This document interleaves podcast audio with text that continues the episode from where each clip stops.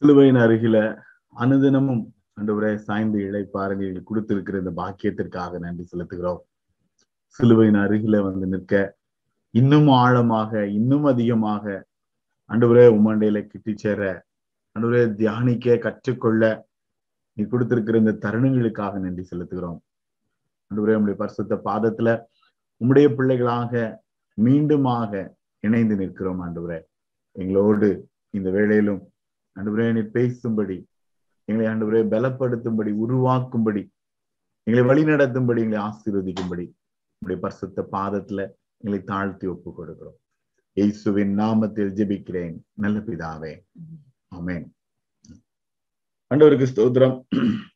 சிலுவை தியானத்தை தொடர்ந்து தியானிக்க கர்த்தர் கொடுத்திருக்கிற இந்த பாக்கியத்திற்காக ஆண்டவருக்கு நன்றி செலுத்துவோம். இந்த நாளில யோவான் எழுதின சுவிசேஷம் 19ஆம் அதிகாரம் 25ஆம் வசனத்தை உங்க மத்தியில நான் வைக்க விரும்புகிறேன். யோவான் 19:25. இயேசுவின் சிலுவையின் அருகே அவருடைய தாயும் அவருடைய தாயின் சகோதரி கிளையப்பா மரியாளும் மகிரனே மரியாளும் நின்று கொண்டிருந்தார்கள். அப்பொழுது இயேசு தம்முடைய தாயை அருகே நின்ற தமக்கு அன்பான சீஷனையும் கண்டு தாயை நோக்கி, ஸ்ரீயே அதோ உன் மகன் என்றார். அந்த சீஷனை நோக்கி அதோ உன் தாய் என்றார். அந்நேரம் முதல் அந்த சீஷனை வரை தன்னிடமாய் ஏற்றுக்கொண்டான். இந்த 25ஆம் வசனத்துல ரெண்டு வார்த்தைகள் முக்கியமானது. இயேசுவின் சிலுவையின் அருகே நின்று கொண்டிருந்தார்கள். தாய், அவனுடைய சகோதரி மகதலேன மரியாள், சில இதுல 3 பேரா 4 பேரா இதுல நின்னது யாரெல்லாம், ஏன் நின்னாங்க, அதிகமான ஆழமான விளக்கங்களும் என்ன சொல்றது சர்ச்சைகளும் உண்டு, கேள்விகளும் உண்டு. இது எப்படி நடந்துச்சு, இதெல்லாம் சாத்தியம் அப்படின்னு நம்முடைய தியானத்திற்கு சாதகமாக நம்முடைய தியானத்திற்கு ஆதரவாக நம்ம எடுத்து பார்க்கும் பொழுது சிலுவையும் நானும் இதுதான் நம்ம 40 நாளும் நம்முடைய உள்ளான நோக்கம். அதுதான் இந்த சிலுவைக்கும் எனக்கும் இருக்கிற உறவு தொடர்பு, அதுல நான் கற்றுக்கொள்ள வேண்டியது, நான் உணர்ந்து கொள்ள வேண்டியது அப்படிங்கிற சூழ்நிலையில தான் நம்ம தொடர்ந்து கற்றுக்கொண்டிருக்கிறோம். அந்த அருகில என்னென்னலாம் நடந்துச்சு அப்படின்னு இந்த பெண்கள் ஒரு கூட்டம் வந்து முழுமையா அதுல வந்து டிராவல் பண்ணியிருக்கிறாங்க. சீடர்கள் வந்து இருந்தாங்க, ஒவ்வொரு கட்டத்திலும் இருந்தாங்க. ஒரு இப்ப இந்த இடத்துல பாத்தீங்கன்னா சிலுவையின் அருகில நிற்கும் பொழுது அங்க யோவான் நின்றிருக்கிறாரு. ஒரு சில இடத்துல இருக்கிறத ஹைலைட் பண்ணப்பட்டிருக்கிறது. ஆனா முழுமையா அந்த முழு சம்பவங்கள் நடக்கும் பொழுது வந்து பெண்கள் வந்து ஃபுல்லா டிராவல் பண்ணியிருக்காங்க முழுமையா. அதான் அதனுடைய பின்னணி. மத்திய 27, 85, 56 பாத்தீங்கன்னா அந்த சிலுவையில் அரைஞ்சாச்சு, அடுத்து அவங்களுடைய சரீரத்தை எடுத்துட்டு போறது, அடுத்து என்ன நடக்கும் அப்படிலாம் பார்க்கும்போது தூரத்துல நின்று அந்த கூட்டம் பெண்கள் பார்த்து கொண்டிருந்தார்கள். மார்க் 15:40, அதே போல லூக்கா 23:49 இதெல்லாம் பாத்தீங்க அப்படின்னா அவங்க வந்து தொடர்ந்து பின்னாடியே போயிருக்கிறாங்க. ஒவ்வொரு கட்டத்திலும் அடுத்தடுத்து என்ன நடக்கு அப்படிங்கிறத பார்ப்பதுல அவங்க வந்து தொடர்ந்து பின்னாடியே போயிருக்காங்க, அங்க நின்றுருக்காங்க அப்படிங்கிறதுக்கு வந்து நிறைய உதாரணங்களும் நிறைய எவிடன்ஸ் இருக்கும். அப்போ இந்த இடத்துல ஒரு உறவு. இப்போ நம்ம இந்த வசனம் வந்து சிலுவையில் ஆண்டவர் மொழிந்த 3ஆவது வசனம்னு நம்ம வழக்கமா தியானிப்போம். ரொம்ப முக்கியமான வசனம். இதோ அதோ உன் தாய் அதோ உன் மகன்னு சொல்லி ஆண்டவர் சொன்ன அற்புதமான சூழ்நிலை. ஆனா இந்த இடத்துல இன்னும் ஒரு ஒரு முக்கியமான கருத்து என்ன அப்படின்னா, ஒரு குடும்பம், உறவு, அதுக்கு மேல அந்த இடத்துல ஒரு ஆழமான அர்த்தத்தை ஆண்டவர் வந்து அதுல வெளிப்படுத்தி இருக்கிறார். இவங்கதான் ஐ விட்னஸ். மத்தியில வந்து நமக்கு ரொம்ப தெளிவா போடப்பட்டிருக்கிறது. ஆண்டவர் வந்து சிலுவையில அறையப்பட்டு 3ஆம் நாள் உயிரோடு இருந்தாருன்னு சொல்றது, அது வந்து இல்ல இதெல்லாம் நடக்கல அப்படின்னு சொல்லி, இதெல்லாம் போய் அப்படின்னு சொல்லி ஒரு கூட்டம் வந்து காசு கொடுத்து பரப்பி விட்டாங்க. வெளியில போய் சொல்லுங்க, இப்படிலாம் ஒன்றும் ஒரு சம்பவம் நடக்கவே இல்லை, இதெல்லாம் தப்பு அப்படின்னு சொல்லி காசை கொடுத்து நீங்க போய் சொல்லுங்க அப்படின்னு சொல்லி கூட விட்டாங்க. ஸோ அந்த மாதிரி நிறைய குழப்பங்கள் கடைசி நேரங்கள்ல சூழ்நிலைகள்ல இது நடந்துச்சா உண்மையா இல்லையா அப்படிங்கிற பல பல குழப்பங்கள் உண்டு. ஆனா இந்த பெண்கள் ஒவ்வொரு கட்டத்திலும் டிராவல் பண்ணவங்க தான் ஐ விட்னஸ் நிறைய சூழ்நிலைகள்ல. இப்ப நம்ம இந்த வாரத்துல தொடர்ந்து அவங்களை ஆண்டவர் எப்படி எந்தெந்த சூழ்நிலையில அந்த காலத்துல நின்னாங்கிறத குறித்து பார்ப்போம். அப்போ உயிர் தெழுந்ததுலயும் அடுத்து பாத்தீங்கன்னா ஃபர்ஸ்ட் ஐ விட்னஸ் அவங்க தான். இந்த சம்பவம் இந்த இடத்துல இது நடக்கு அப்படிங்கும் பொழுது நேரடியாக முகமுகமா பார்த்து என்ன அப்படிங்கிறதுக்கு வந்து பார்த்த ஒரு சூழ்நிலை. இந்த இந்த இந்த தாய் அப்படிங்கும் பொழுது அந்த உள்ளம், அவங்க தவித்தது, அவங்க கடந்து போன பாதைகள், அதெல்லாம் பார்க்கும் பொழுது ரொம்ப ஒரு கடினமான ஒரு ஒரு பாதை. ஆனா கடைசி வரைக்கும் ஷீ டிராவல்டு. அந்த சூழ்நிலைகள்ல சிலுவையும் ஆண்டவர் பாடுகள் அவங்களுடைய சூழ்நிலைகள் எல்லாத்துலயுமே வந்து டிராவல் பண்ணி போயிட்டே இருந்திருக்கிறாப்புல, கூடயே இருந்திருக்கிறாப்புல, நிறைய காரியங்களை பார்த்திருக்கிறாப்புல அப்படின்னு. இப்போ இந்த யோவான் வந்து ஏன்னா மற்றவங்க வந்து இந்த கரெக்டா அதோ உன் தாய் அதோ மகன்கிறத வந்து மற்ற சுவிசேஷத்துல வந்து இந்த கான்செப்ட்ல அவங்க வந்து அதுல ரெக்கார்ட் பண்ணல. ஆனா யோவான் அதை சொன்னதனுடைய ஒரு ஆழமான ஒரு கருத்து என்ன அப்படிங்கும்போது, இந்த இதோ அப்படின்னு வந்து யோவான் 1ஆம் அதிகாரத்துல வந்து ஒரு கான்செப்டை போய் டிராவல் பண்ணிட்டே இருக்கும். யோவான் 1:23 பாத்தீங்கன்னா, இதோ உலகத்தின் பாவத்தை சுமந்து தீர்க்கிற தேவாட்டுக்குட்டி. 1:26 இதோ தேவாட்டுக்குட்டி. அதே போல 1:47 வந்து நத்தானேல பார்த்து ஆண்டவர் சொல்லுவார், இதோ கபடட்ட உத்தம இஸ்ரவேலன் அப்படிங்கிறது. இந்த இதோ அப்படின்னு சொல்லும் பொழுது அங்க வந்து ஒரு முக்கியமான கருத்து அந்த இடத்துல சொல்லப்படுகிறது. இங்க அதோ அப்படின்னு பயன்படுத்தி இருப்பார். அப்போ ஒரு வேத வல்லுநர் வந்து அதனுடைய பின்னணியை வந்து பார்க்கும் பொழுது, யோவானுக்கும் இந்த தாய்க்கும் கொடுக்கப்பட்ட அந்த பொறுப்பு அப்படிங்கும் பொழுது, ஆண்டவருடைய இறையாண்மையும் திருச்சபையையும் அந்த இடத்துல ஒரு பெரிய பொறுப்பாக கொடுக்கப்பட்ட ஒரு கருத்தாக அந்த இடத்துல கூறப்படுகிறது. இறையாண்மைங்கிறத விட அவருடைய தெய்வீகத்தன்மை.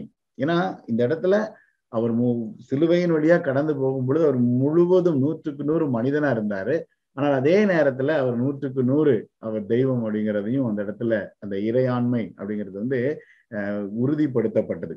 அதோடு நிறுத்தல, இந்த திருச்சபை அப்படிங்கிறது வந்து தொடர்ந்து, ஏன்னா நிறைய பேருக்கு அவ்வளவுதான் முடிஞ்சு போச்சு, அவர் சிலுவையில அரைஞ்சிட்டாங்க, அதனால அவர் கொண்டு வந்த சுவிசேஷம் அப்படிங்கிறது வந்து தி எண்ட் முடிஞ்சு போச்சு அப்படிங்கிற மனப்பக்குவம் இல்ல. இனிமேதான் அது ஆரம்பம், இனிமே இதனுடைய பின்னணி, இதனுடைய செய்ய வேண்டியது நிறைய காரியங்கள் இருக்கு அப்படிங்கிறதுனாலதான் அவருடைய இதான் தேவாட்டுக்குட்டின்னு சொல்றதும் இதோ திருச்சபைன்னு சொல்றதும் அந்த ஒரு ஆழமான உட்கருத்து அதுக்குள்ள அடங்கி இருக்கிறது அப்படிங்கிறதும் ஒரு கருத்து புரிந்து கொள்ள வேண்டியது. எஸ், அக்ரி பண்ணலாம். எப்படி அப்படின்னு பார்க்கும் பொழுது, மத்தேயு 12ஆம் அதிகாரம் 46 வந்து ஆண்டவர்கிட்ட வந்து சொல்லுவாங்க. அங்க ஆண்டவர் வந்து பிரசங்கம் பண்ணிட்டு இருப்பார். அப்போ ஒரு கூட்டம் வந்து ஆண்டவர்கிட்ட என்ன சொல்லுவாங்க அப்படின்னா, உங்களுடைய தாயாரும் சகோதரரும் உங்களை பார்க்க வந்திருக்கிறாங்க அப்படின்னு சொல்லுவாங்க. 46 மத்தேயு 12. இப்படி அவர் ஜனங்களோட பேசுகையில் அவருடைய தாயாரும் அவர் சகோதரரும் அவரிடத்துல பேச வேண்டும் என்று வெளியே நின்றார்கள். அப்போ ஒருவன் ஆண்டவரை பார்த்து, தாயாரும் சகோதரரும் வந்திருக்கிறார் அப்படின்னு சொல்லும் பொழுது, ஆண்டவர் அந்த சொன்னவருக்கு பிரதியுத்தரமாக தமது கையை தமது சீஷர்களுக்கு நேரே நீட்டி, இதோ என் தாயும் என் சகோதரரும் இவர்களே, பரலோகத்தில் இருக்கிற என் பிதாவின் சித்தத்தின்படி செய்கிறவன் எவனோ அவனே எனக்கு சகோதரனும் எனக்கு சகோதரியும் தாயுமாய் இருக்கிறாள். சகோதரன், சகோதரி, தாய்.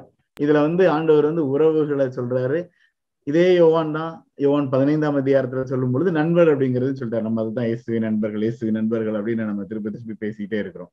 அந்த உறவு அந்த இடத்துல ரொம்ப அழகா சொல்லப்பட்டிருக்கும். ஆனா ரொம்ப சிம்பிளா ஆழமா அதுல சொல்லப்பட்ட கருத்து என்னன்னா, பரலோகத்தில் இருக்கிற என் பிதாவின் சித்தத்தின்படி செய்கிறவன் எவனோ அவனே எனக்கு சகோதரனும் சகோதரியும் தாயுமா இருக்கிறான்.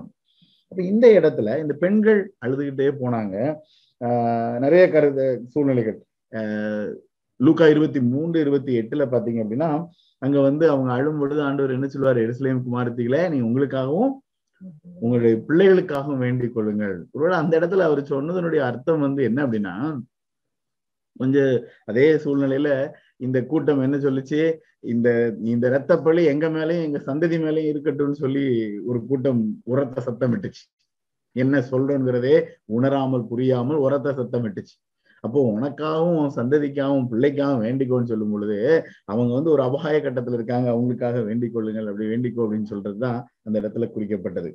இந்த தாயும் சகோதரர் யார் அப்படின்னா, அவருடைய சித்தத்தின்படி செய்கிறவர்கள் அப்படிங்கிறதுனுடைய ஒரு பின்னணி வந்து சங்கீதம் 22:22 பாத்தீங்கன்னா, இந்த காரியத்தை நான் சகோதரர்களுக்கு போய் அறிவிப்பேன், இந்த காரியத்தை நான் அறிவிப்பேன் அப்படிங்கிறது அதுல சொல்லப்பட்டிருக்கும். ஆண்டுடைய மரணத்தை குறித்து சொல்லும் பொழுது அதே கான்செப்ட் தான். இந்த ஸ்திரீகள் வந்து பல காரியங்களை அறிவித்தார்கள். They proved it. அவங்க ஒன்னொன்னு அவங்க வந்து அறிவித்ததை அவங்க வந்து ஐ விட்னஸ். பல சூழ்நிலைகள்ல என்ன நடந்துச்சு, அது எப்படி அப்படிங்கிறதுக்கு வந்து அவங்களை அந்த சூழ்நிலைகள்ல அடுத்தடுத்து அவங்க வந்து பயன்படுத்தப்பட்டிருக்கிறாங்க. மரியாள், ஏன்னா இதுல வந்து மகதலேனா மரியாள் இருந்தாங்க, ஆண்டவருடைய தாயார் ஆகிய அந்த மரியாள், கிளியாப்பா மரியாள், இவங்க எல்லாம் நின்றுட்டு இருந்தாங்க. அப்படிங்கும்போது நிறைய ஆண்டவரை பின்பற்றின பெண் சீடர்கள் நிறைய ஸ்திரீகள் அதுல பின்பற்றி வந்தாங்க. தூரத்துல கொஞ்சம் பேர் நின்னாங்க, இங்க நின்னாங்க. பட் ஹைலைட் வந்து இந்த கூட்டம். இப்போ மரியாதை மட்டும் நம்ம எடுத்துக்கொள்ளும் பொழுது, ஏன்னா தாய் அப்படின்னு சொல்ற அந்த சூழ்நிலையில சிலுவையின் அருகே நின்று கொண்டிருந்தார். இந்த சிலுவையின் அருகே அவர் எப்ப நின்னார் அப்படின்னா, இந்த சிலுவையில அறையப்படும் போது இல்லை, இதுல ரெண்டு ஒரு ரகசியமடை இருக்கு. சிலுவையில அரைஞ்சி அவர் தொங்குகிற அந்த மரமாகி அந்த சிலுவை பக்கத்துல நிற்கிறாரு. அதுக்குள்ள ஒரு ஆழமான ரகசியம் என்ன அப்படின்னா, அவருடைய பிறப்பிலிருந்து அவருடைய பிறப்பின் நோக்கம், அவருடைய திட்டம் அப்படிங்கிற ஒரு சிலுவை. ஏன்னா பவுல் வந்து அதுக்கப்புறம் நிறைய சுவிசேஷத்தை சொல்லும் பொழுது சிலுவை அப்படிங்கிறது ஒரு அடையாளம்.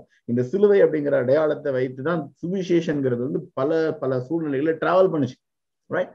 அப்போ இந்த இடத்துல அங்க ஒரு ஒரு மிஸ்ட்ரி, அங்க ஒரு ஒரு ரகசியம் அதற்குள்ள அடங்கியிருக்கு. இந்த சிலுவையின் அருகில நின்ற மரியாள் அப்படிங்கிறது வந்து அவருடைய சித்தத்துக்கு அருகிலேயே நின்றுக்கிறாப்புல, அவருடைய சித்தத்தை செய்கிறது இருக்கு. ஏன்னா பேதுரு வந்து ஆண்டவர்த்த மரணத்தையும் மற்ற ஒரு காரியத்தையும் வெளிப்படுத்தும் போது பக்கத்துல தனியா கூட்டு போய் அப்படிலாம் பேசக்கூடாது, நமக்கு அதெல்லாம் ஒத்து வராது, நம்ம ராஜ்யத்தை கெட்டோம் அப்படின்னு பேசினாரு. ஆனா மரியாள் பாருங்க, எந்த கட்டத்திலும் வந்து அவருடைய இந்த பணிக்கு தடையா இருந்தாங்க, அல்லது இந்த பணிக்கு வந்து எப்பா என்னப்பா ஏன்னா தாய் நீ இதை செய்யக்கூடாது அப்படின்னு சொல்லவோ அல்லது எந்த ஸ்டேட்மெண்ட்டுமே நம்ம பார்க்கவே முடியாது.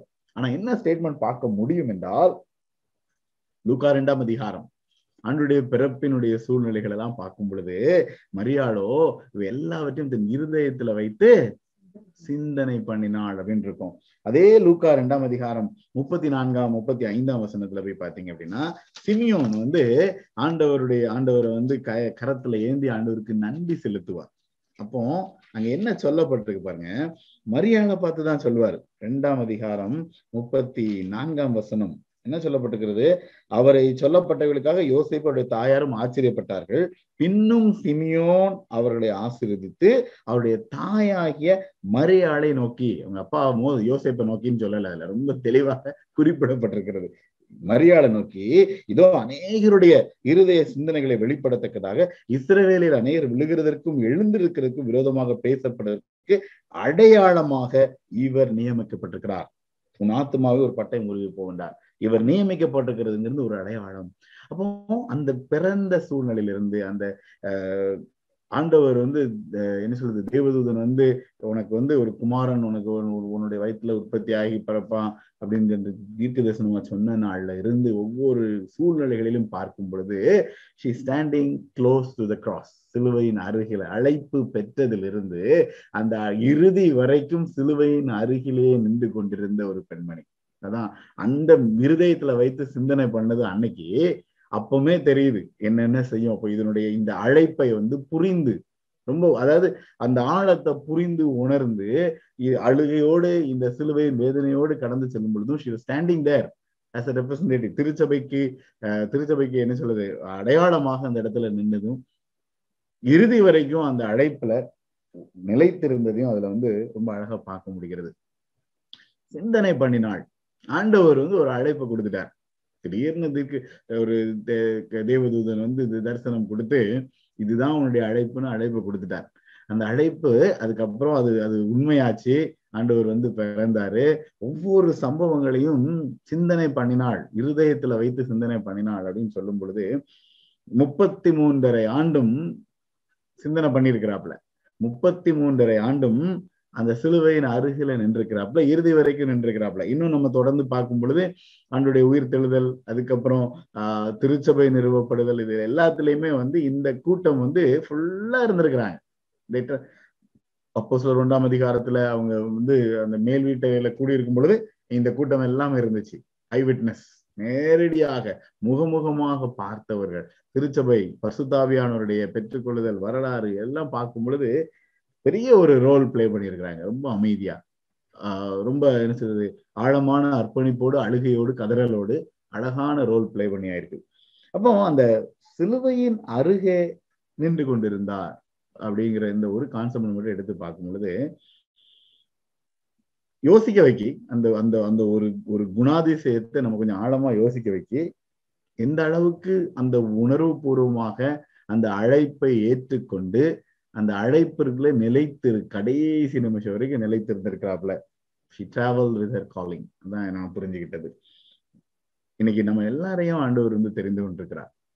சிலுவையின் அருகில அப்படிங்கிறது எனக்கு என்ன ஆண்டவர் தெரிந்து கொண்ட நோக்கத்தை நான் யோசிக்கும் பொழுது அதை இருதயத்துல வைத்து நான் சிந்தனை பண்ண அழைக்கப்படுகிறேன். மெடிடேட், அதை நான் வந்து தியானிக்க, சிந்திக்க, உணர நான் அழைக்கப்படுகிறேன். நான் உணரும் பொழுது எனக்குள்ள அந்த உறவு கன்ஃபார்ம் ஆகுது. ரொம்ப ஆண்டவர் தெளிவா சொல்லிட்டாரு, பரலோகத்துல என் சித்தத்தின்படி செய்கிறவன் என் சகோதரன், என் சகோதரி, என் தாய், என் நண்பன். நமக்கு வந்து உறவு சொல்லிட்டார். சோ நான் கன்ஃபார்ம், அந்த உறவை நான் கன்ஃபார்ம் பண்ணும் பொழுது அதுக்கு உகந்தவனா தகுதியா நடக்கணும் அப்படிங்கிறது வந்து நான் ரொம்ப ஆழமா நான் உணர்ந்து சிலுவையின் அருகிலே நிற்க நான் அழைக்கப்படுகிறேன். இந்த நாள்ல இந்த வசனத்தின் அடிப்படையில நான் புரிந்து கொண்டது, கற்றுக்கொண்டது இதுதான் அழைப்பு. ஏன்னா அவருடைய இறையாண்மைங்கிறது வந்து உன்னதமான ஒன்று, ரொம்ப புனிதமானது, பரிசுத்தமானது. திருச்சபைங்கிறது வந்து அதுதான் அதை தொடர்ந்து எடுத்து செல்கிற ஒரு முக்கியமான ஒரு கருவி. ரெண்டும் இதற்குள்ள அடங்கி இருக்கிறது. அதற்கு தேவை என்னுடைய அர்ப்பணிப்பும் என்னுடைய அழைப்பும். ஆண்டவருக்கு நன்றி செலுத்துவோம். சிலுவையின் அருகில தொடர்ந்து நிற்போம், நிலைத்திருப்போம். ஆண்டவர் அருகில அது ஒரு அரிதான நோக்கத்திற்காக வைத்திருக்கிறார் என்பதை உணரும் பொழுது இன்னும் அதிகமா ஆண்டவருக்கு இந்த நாளிலிருந்து பிரகாசிக்க முடியும். அலைகளை தாழ்த்துவோம், கண்களை மூடுவோம், ஜெபம் செய்வோம். சிலுவையின் அனுபவங்களுக்காக உங்களுக்கு நன்றி செலுத்துகிறோம் ஐயா. அநேகரை அந்த இடத்துல நீங்க உருவாக்கி இருக்கிறீங்க, பயன்படுத்தி இருக்கிறீங்க, ஆசீர்வச்சிருக்கிறீங்க. இன்றைக்கும் சாட்சியா வைத்திருப்பதற்காக நன்றி செலுத்துகிறோம். அப்பனே, இந்த நாள்ல சிலுவையின் அருகில நிற்பதற்கு நீர் எங்களுக்கு கற்றுக் கொடுக்கிற பாடங்களுக்காக நன்றி செலுத்துகிறோம். ஆண்டவரே, ஒரு மரியாதை தெரிந்து கொண்டீங்க. நீங்க இந்த உலகத்துல உம்முடைய உன்னதமான அந்த திட்டத்தை, நோக்கத்தை நிறைவேற்றுவதற்கு தெரிந்து கொண்டு பயன்படுத்தின அற்புதமான பாத்திரம். ஆண்டவரே, இன்றைக்கும் இந்த உலகத்துல உம்முடைய நாமத்தினால உம்முடைய சாயலில் படைக்கப்பட்ட ஒவ்வொருவருக்கும் கொடுக்கப்பட்டிருக்கிற பிரதான நோக்கமே உம்மை தொழுது கொள்ள, உம்மை ஆராதிக்க, உம்மை சேவிக்க, உம்மை மகிமைப்படுத்த, உம்மை பிரஸ்தாபப்படுத்துவதற்காக தான் நான் அழைத்திருக்கிறேன். அதற்கு தேவை ஆண்டவரே அந்த அர்ப்பணிப்பு, அதற்கு தேவை இந்த சிலுவையின் அருகில நிற்கிற இந்த அனுபவம். இறுதி வரை அதுல தொடர்ந்து நிலைத்திருக்கிறது இந்த அனுபவம். தகப்பனே, இந்த சமூகத்துல இந்த நாள்ல தலைகளை தாழ்த்தி இருக்கிற பிள்ளைகளை ஒவ்வொருவருக்காக ஜெபிக்கிறேன். சிலுவையின் அருகில நிற்கிற அற்புதமான பாக்கியத்தை கர்த்தர் கட்டளையிடும்படியாக ஒப்புக் கொடுக்கிறேன். அந்த அந்த அழைப்பையும் ஆண்டவரே அதை உள்ளத்திலே உணர்ந்து சிந்தித்து தியானித்து அந்த கிருபைகளை பெற்றுக்கொள்கிற பாக்கியத்தை கர்த்தர் கொடுங்க அப்பா. இந்த இடத்துல தலை தாழ்த்துக்கிற ஒவ்வொரு உள்ளங்களையும் கர்த்தர் ஆசீர்வதிக்கும்படி ஒப்புக் கொடுக்கிறேன். வசனத்தின்படி பலப்படுத்துங்க, உருவாக்குங்க, வழி நடத்துங்க. தகப்பனே, ஒவ்வொரு கட்டத்திலும் எங்களை வழி நடத்துறீங்க, எங்களை விடுவிக்கிறீங்க, காப்பாற்றுக்கிறீங்க. நன்றி செலுத்துகிறோம். திருச்சபைக்காக, திருச்சபையின் பிள்ளைகளுக்காக, ஊழியர்களுக்காக ஜெபிக்கிறேன். ஒவ்வொருவரையும் ஆசீர்வதிங்க. ஆண்டவரே, ஒவ்வொரு நாளும் உங்களுடைய பிள்ளைகள் வாஞ்சியோடும், தாகத்தோடும், பாரத்தோடும், நம்பிக்கையோடும் உங்களுடைய பாதப்படியில காத்திருக்கிறதை கர்த்தர் அறிவீர். தகப்பனே, பிள்ளைகளை கர்த்தர் ஆசீர்வதிங்க, வசனத்தின்படி ஆசீர்வதிங்க. தனிப்பட்ட தேவைகள், ஆண்டவரே உள்ளத்தில் இருக்கிற பாரங்கள், ஏக்கங்கள், வேதனைகள், சுகவீனங்கள், எப்படிப்பட்ட நிலைமையோடு உங்களுடைய அருகில உங்களுடைய பிள்ளைகள் வந்து நின்றாலும் நேசக்கரம் நீட்டி ஆசீர்வதித்து அரவணைத்து பலப்படுத்தும்படி, உற்சாகப்படுத்தும்படி, சுகப்படுத்தும்படி, தூக்கி எடுக்கும்படி உங்களுடைய அழைப்பிலை நிலைத்திருக்கிற அந்த மகிமையான பாக்கியத்தை கர்த்தர் கட்டளையிடும்படியாக ஒப்புக் கொடுக்கிறேன். சுவாமி, ஆசீர்வதிங்க. இந்த நாளுக்காக, இந்த ஜெப வேளைக்காக கலந்து கொண்ட ஒவ்வொரு பிள்ளைகளுக்காக நன்றி. இந்த இரவிலும் உங்களுடைய சமூகத்துல உங்களுடைய பிள்ளைகளை ஒப்புக் கொடுக்கிறேன். இரக்கத்துக்கும் கிருபைக்கும் பாதுகாப்புக்கும் அன்புக்கும் ஒப்புக் கொடுக்கிறேன். அங்கே இளைப்பாரி அதிகாலையில் எழுந்து எங்களுடைய கடமைகளை செய்ய தேவையான கிருபையை தாங்க. தொடர்ந்து இப்படியாக நாங்கள் இணைந்து நின்று மகிமைப்படுத்துற பாக்கியத்தை தாங்க சுவாமி. தொடர்ந்து எங்களை வழி நடத்துங்க. துதி கன மகிமையாவும் உமக்கு மாத்திரம் மேலெடுக்கிறோம். இயேசுவின் நாமத்தில் ஜெபிக்கிறேன் நல்ல பிதாவே, ஆமேன், ஆமேன். இனாத்துமாவே கர்த்தரை ஸ்தோத்திரி, என் முழுவதுமே நாமத்தை ஸ்தோத்திரி. இனாத்துமாவே கர்த்தரை ஸ்தோத்திரி, கர்த்தர் செய்த சகல வாரங்களை மறவாதே. ஆமேன்.